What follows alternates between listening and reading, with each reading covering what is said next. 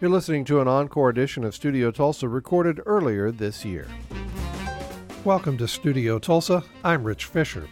Back in 1994, a group of 16 female professors at MIT signed a letter alleging ongoing discrimination at that institution over underpayment, lack of advancement opportunities, denial of credit for their work in their respective fields and their university, as well as the lack of equal resources for research and teaching. Led by molecular biologist and cancer researcher Nancy Hopkins, these scientists have made major advancements in their respective fields psychology, oceanography, neuroscience, physics, geophysics, cell biology, genetics, and immunology. 68% of these women were elected members of the National Academy of Science, and a quarter had received the National Science Medal. These were very prestigious scientists, but each thought that the discrimination they experienced was the exception not the rule. Only by getting together, they realized the discrimination was institutional. When MIT finally admitted to the discrimination five years later, my guest, then at the Boston Globe, broke the story. Now, 24 years later, she returns to this subject to tell the full story of Nancy Hopkins and the pervasive sexism in science at that time. While much has changed today, in small part due to these women, unconscious bias, or even occasionally outright bias, is still an issue in high level science. Kate Zernike is now a Pulitzer Prize winning reporter with the New York Times, and her book is titled The Exceptions Nancy Hopkins, MIT, and the Fight for Women in Science. It's published by Scribner's. Kate Zernike, welcome to Studio Tulsa. Thanks very much for joining us. Thanks for having me. Your book, The Exceptions, is based in part on some 1999 reportage you did while at the Boston Globe, which told the story of how MIT admitted they'd been discriminating against their female faculty members.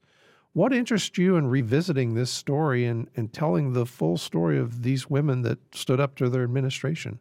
Well, you know, I always say as a reporter that I have no favorite stories. It's like having a favorite child. Um, but I will say that this story really stuck with me all these years, the story that I did in 1999. And I think the reason that it did is that these women, you know, I was just starting my career when I did this story. And these women talked about a different kind of discrimination than I had ever thought about at the time. I think, you know, my mother graduated from college in 1954 and wanted to go to law school, was told she would never get a job as a lawyer.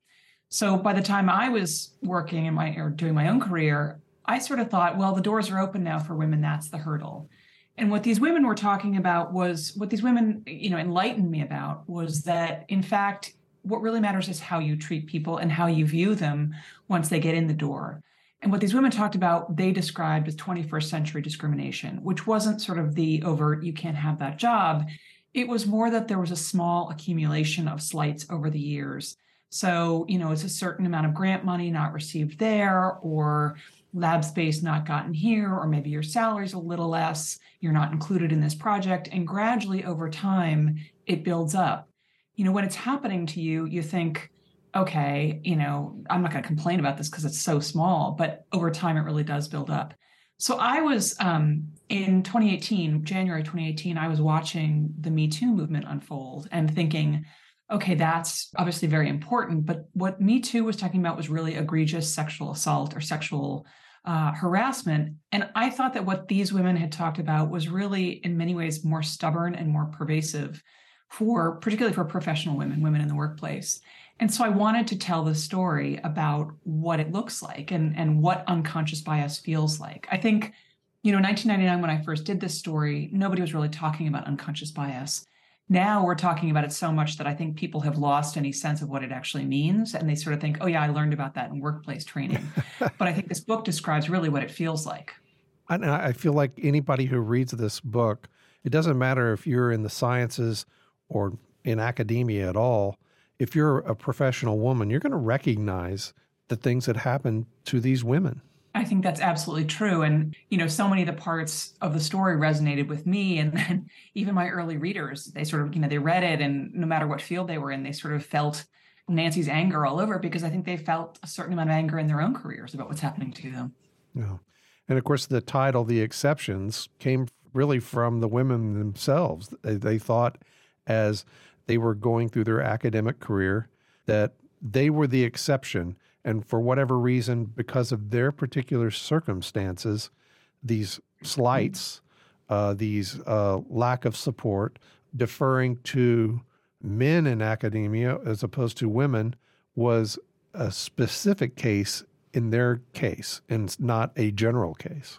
Yeah. I mean, the exceptions really, I had no idea what I was going to title this book when I started, um, even though I've been thinking about the story for so long, oddly. But um, first, I kept hearing women, female scientists described as exceptional. Oh, well, she was exceptional. She was exceptional. And it's like, yeah. well, wait, how many, how many exceptions are there? Um, but then, yes, it really was the way the women talked about what happened to them which was to say, you know, they'd be describing something and they would say, but I, you know, I thought it was the exception. I thought it was just because this guy was a jerk or, you know, this was the situation and there was sort of this weird rivalry. And in many cases, what they thought was that it was their own fault. I think they were very reluctant, all of them are very reluctant to sort of, I think, play what they would they would have thought of as the gender card. You know, these were not reflexive feminists and certainly not they weren't in this for the activism. They really just wanted to do their science. And it only was at the point, particularly for Nancy Hopkins, when she found she that the, these slights were getting in the way of doing her science, that she said, "I've got to speak up about this." And the book does focus on Nancy Hopkins, uh, who was sort of the leader of this group of 16 female scientists uh, and academics at MIT that signed the letter. And uh, in her case, what this book is about is sort of her eyes slowly opening to what was happening in her particular case. She's a molecular biologist. Uh, she comes to Harvard at a, a really heady time. Uh, she uh, sort of attaches uh, herself to James Watson, who had just won the Nobel Prize for uh, his role in discovering DNA. And we follow her entire career. Tell me a little bit about Nancy Hopkins and, and, and her story.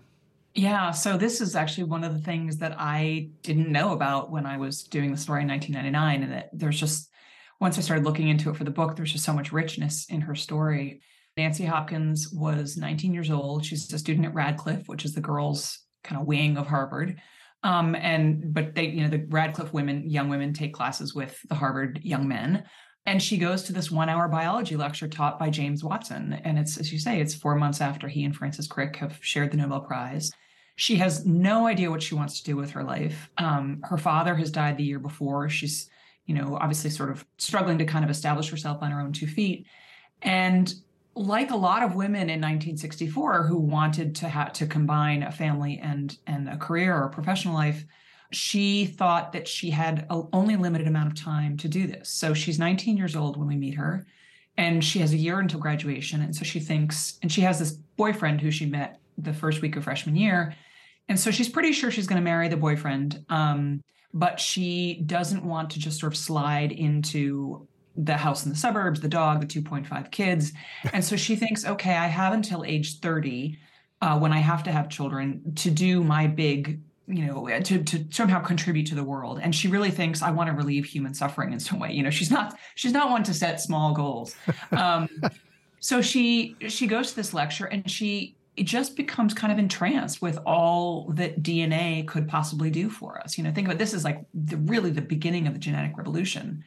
Anyway, so she thinks she has one year to figure out what she's going to do with her life for the next 10 years. And then she's got 10 years to do this amazing thing. And then she's going to go off and raise her kids. She falls in love with the, with the study of DNA. She goes to Watson and says, Can I work in your lab? And he's like, Sure. It's not even a big deal to him.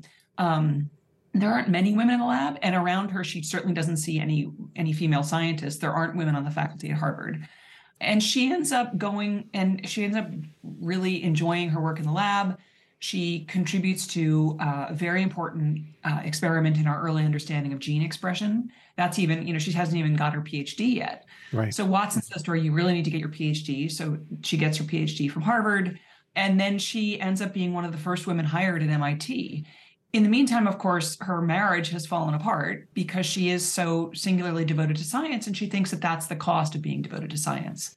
So she starts at MIT, and again, it's a very heady time. Uh, she's interested in studying the genetics of cancer, and retroviruses have just been discovered. So she's so she gets to work at the cancer center, just at, which is being built at MIT just at the start of Nixon's war on cancer. And when she starts there, she thinks, she does run into some problems. So she's the only woman on the faculty.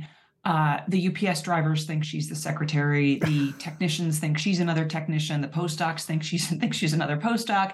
You know, nobody kind of gets that she has equal status to the other men on the junior faculty.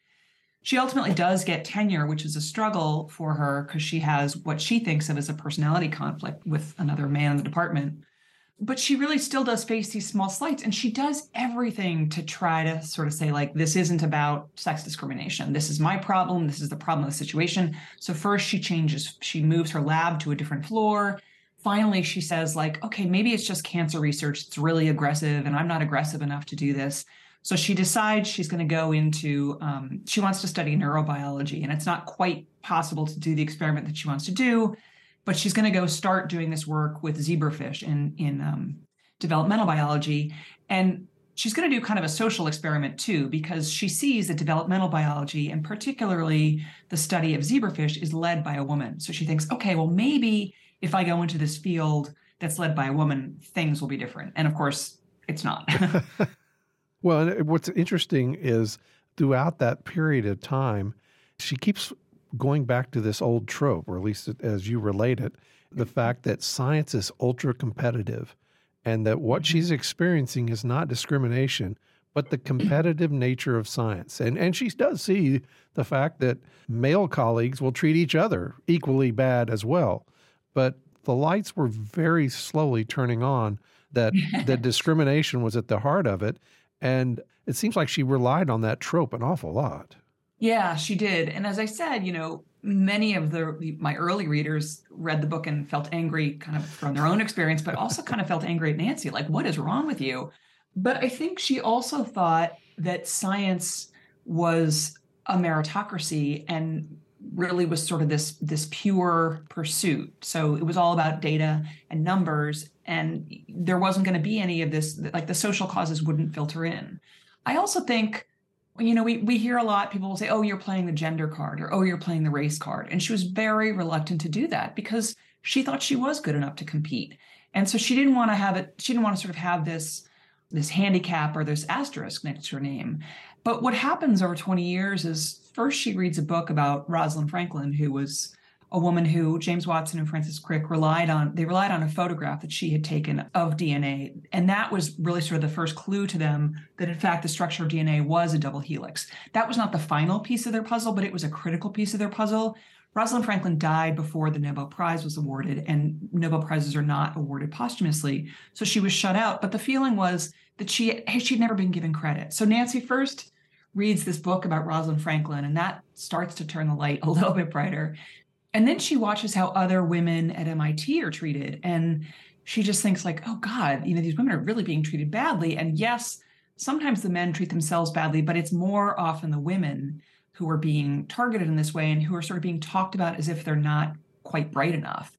But she's she is really reluctant to admit that it's happening to herself. And it's only, as I said earlier, only really once things start to get in the way of doing her science that she finally objects. My guest today is Kate Zernike. Uh, she's a Pulitzer Prize winning reporter now for the New York Times. It was in 1999 when she was at the Boston Globe that she told the story of how MIT admitted in 1999 that they had long discriminated against female faculty members. And uh, it's now the complete story of Nancy Hopkins, who was, I guess, the leader of 16 female scientists and professors at MIT that. Uh, spoke out against this discrimination. And now she's telling the complete story in this new book, The Exceptions.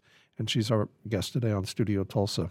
I'm glad you mentioned Rosalind Franklin because there's an episode early in, in the book that sort of made me think of the mm-hmm. parallels. And it's Nancy had, started working on a, a doctoral degree at Yale and then dropped that and worked as a technician for another scientist for a year. And they made a crucial discovery about some of the composition of DNA, yet mm-hmm. she was not giving, and she made, I guess, important contributions to this research, but she was not really acknowledged. And it sort of reminded me of Rosalind Franklin and how her role in DNA was in the publicity of Watson and Crick. There was no mention of Franklin. Right. And of course, when Rosalind Franklin died, you know, the New York Times ran, I think, a five paragraph obituary on her, and it didn't even mention her work on DNA. It talked about her work with tobacco mosaic virus. Um, but yeah, so the early uh, experiment that you're talking about that Nancy does uh, is with a guy named Mark Ptashne, who was really was one of the, who did the first experiments on, or some of the first critical experiments understanding the, the repressor function of genes. So, in other words, why some genes turn on and off. And Nancy, she did. She drops out of Yale because she's so. This is at the time, this is like a really critical question for genetics going forward. And so Nancy is Nancy, like Mark Ptashne, is really kind of obsessed with this question because it will answering this question of how this happens will allow you to do to sort of it will unlock all these other research questions.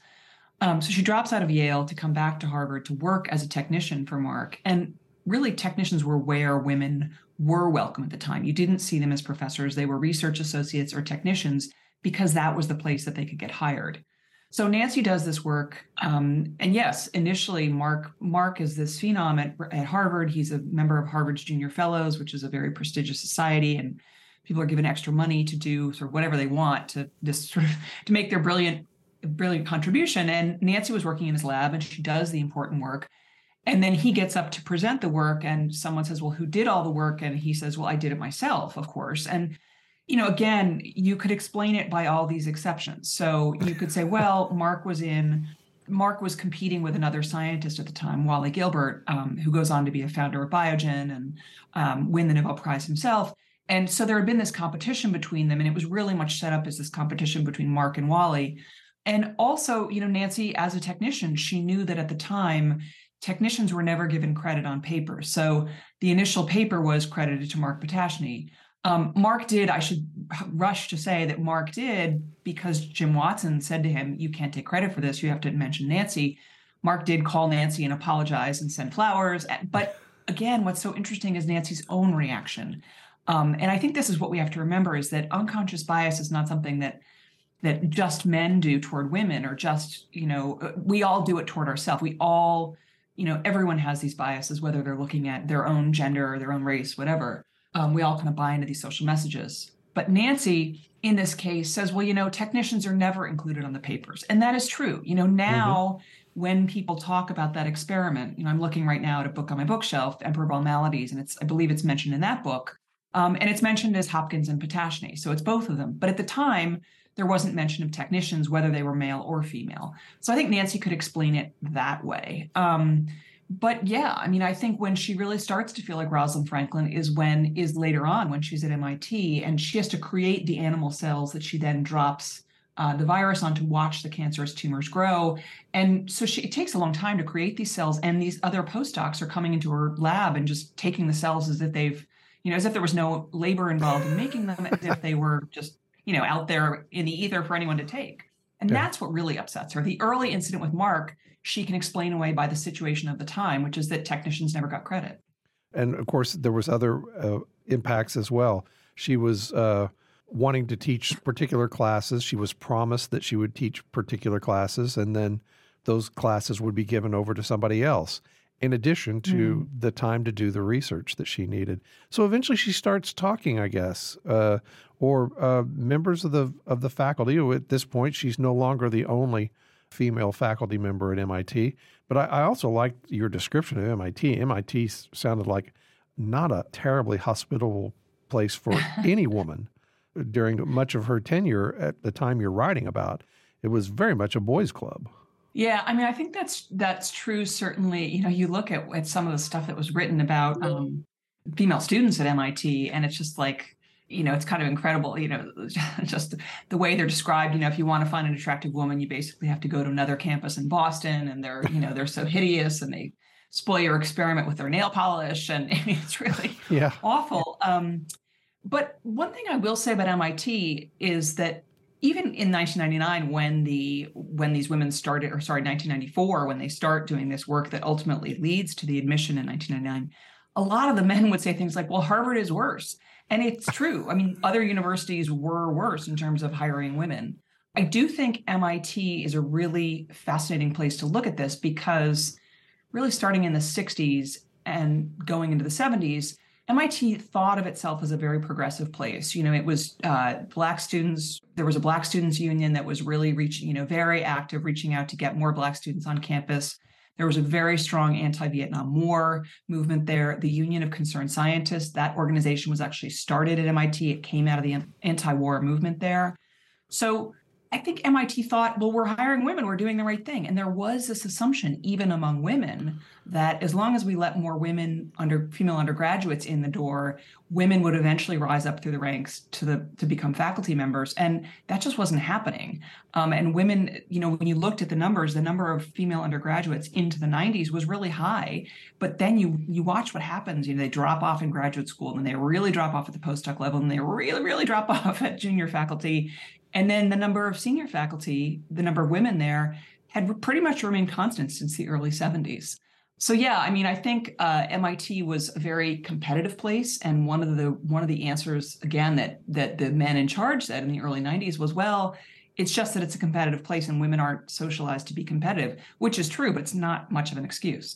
right. Tell me about how the 16 women mm-hmm. came together and began comparing notes and realizing that no, they weren't exceptions. This was the rule.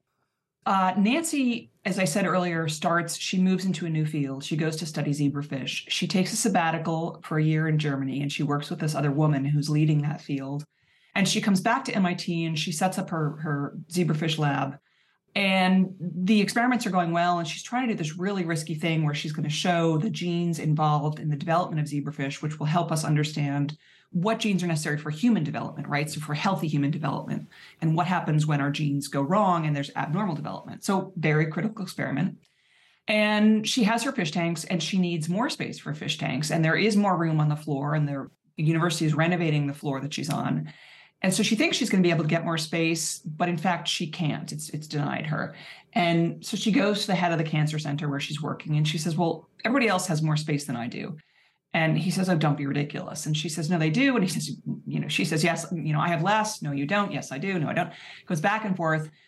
And finally, she says, Okay. And again, she's thinking of science. She's thinking of the meritocracy here. She's thinking, Okay, I'm going to show him the data. I'm going to get the, I'm going to get these numbers. And once I show him the numbers, he'll get it. He'll understand it and I'll get my space. So late at night, she takes a tape measure and she goes around the building and she measures every lab and every office. And she finds out that, as she suspected, she has less space. And not only does she have less space than everybody else, but she, as a fully tenured woman in the on the faculty, has less space than men without tenure. So she goes again to the head of the cancer center. He says, Don't be ridiculous. He doesn't even want to look at the numbers that she's given him ultimately she goes and consults a lawyer and the lawyer says you know i've had some luck with working with mit with the administration so why don't you try that route before you decide to sue? And so she goes to the provost. She has to look up who the provost is because she's so you know out of touch with university politics. She goes and sees him. He connects her with the dean of science. They're sort of like why are you you know why is this such a fuss over basically 100 square feet? And she gets the space but then what happens is she's been asked to teach this very important course. And the course is the first, it's going to be a required biology class, required of all undergraduates at MIT. It's the first time that biology has been a requirement. And they call on Nancy because they know that she's created an elective course some years earlier for teaching biology to non biology majors. And she's done a really good job. She's had the highest ratings in the department. And she teaches this course with another man. She, but she's sort of mainly responsible for its development. She does all the things like securing the classroom and the textbooks. And she they teach this class together for three years, and then suddenly the man wants to teach with another man. And so Nancy's told by the department head that she's out of this course, and she's just heartbroken. And she can't figure out why this happens. And then it turns she hears that these two men want to start a company together. They want to take this course and produce a textbook. They want to sell CD-ROMs. They want to do teaching videos. And so essentially, they want to commercialize this course together. So Nancy's out in the street, essentially. Um, and she's very upset about this. She fights. She goes back to the administration, tries to fight that way. Ultimately, she loses the class just because they kind of stall her, and it, suddenly it's the end of the semester, and there's no time for her to, to continue teaching the course. She goes back. Uh, so she goes back to her apartment, and she's just crushed by this. And she writes a letter to the president of MIT and she tells him about the space problems and that she's had a lower salary all these years. And she tells him about the course. But a friend of hers says, You know, I'm not really sure you should send this letter. A man says this. Um, the president doesn't know you. He might think you're not that good a scientist. So she shows it to another woman on the faculty. And it's a woman named Mary Lou Pardue, who Nancy doesn't know very well. She's another biologist. But Nancy has huge respect for her because Mary Lou was the first woman in the School of Science to be elected to the National Academy of Sciences, which is a very big deal. So she goes to Mary Lou and she shows her the letter and she sit they sit over this table at lunch and Nancy watches for what she feels like is hours as Mary Lou reads the letter. And finally Mary Lou says, I'd like to sign this letter and I think we should go see the president um, because I've long thought that there was a problem for women in this department. So that's the first thing for Nancy. And she feels like she has incredible power just having one other woman. But then she says to Mary Lou, Gosh, do you think there might be others who feel this way? And they go and they look up the number. They, they decide they're going to canvass the other women in the School of Science just to see if maybe they have a case. And what they discover is that there are only 15 tenured women in the School of Science. There are 197 men. So the disparity there is just huge. So they go to all these other women, and the women immediately sign on and say that they want to do something. And they go to, they decide not to go to the president, they decide to go to the dean of science and ask him if they can have a committee that will look to see whether there really are disparities between men and women. And I love this part of the story because the dean, who's sort of, you know, it's now 1994, and he thinks discrimination is definitely something in the past. He doesn't think of himself as someone who does discriminate he's then seated in a room with six of these women and they go around his conference table and they tell their stories. And it's almost like he describes it as sort of an, as an epiphany almost like a you know thunderbolt. And he just realizes that the you know he's a guy he's a scientist he has his full career he has four kids and he's looking around this table at women who have no children who've totally sacrificed themselves for science and have been sort of frustrated at every every step of the way. And it is a, a in that it, you would think okay, maybe the story will end there, but it takes another five years for MIT to finally admit that. So MIT eventually does ad- admit that they had discriminated against female faculty members. How much has that changed academia since that mm-hmm. admission? Mm-hmm. And how much are female academics still fighting these same discriminatory practices today? Well, I should say quickly that MIT now is pretty much run by women. So, female president, female board chair, female dean of science, at the School of Engineering, which has long been really male, there are eight departments and five are led by women. So there have been huge changes. And you know, now the Ivy League, most of the schools in the Ivy League are led by women. There was one at the time the women did this report. So I think a lot has changed, but what has not changed and what you hear, you know, what what you hear in reports that have been done by the National Academies, what I hear as I'm on the road talking about this book, um, is that women still feel they're suffering from the problems the MIT women described, which was people thinking you don't belong there or people thinking that women don't have the same intellectual firepower and sort of these these slights that build up over time where it's just assumed that that sort of it's the men who belong and the women who are merely tolerated. Well, Kate Zernike, I appreciate your time today. The name of the book is The Exceptions. Thanks very much for joining us. Thank you, Rich. Kate Zernike is a Pulitzer Prize winning reporter for the New York Times. Her new book is titled The Exceptions Nancy Hopkins, MIT, and the Fight for Women in Science. It's published by Scribner's. Well, that's Studio Tulsa for today. Our program is produced and edited by Scott Gregory. The views of our guests and commentators are their own and do not necessarily reflect the views of KWGS or its licensee, the University of Tulsa. I'm Rich Fisher. Thanks for listening.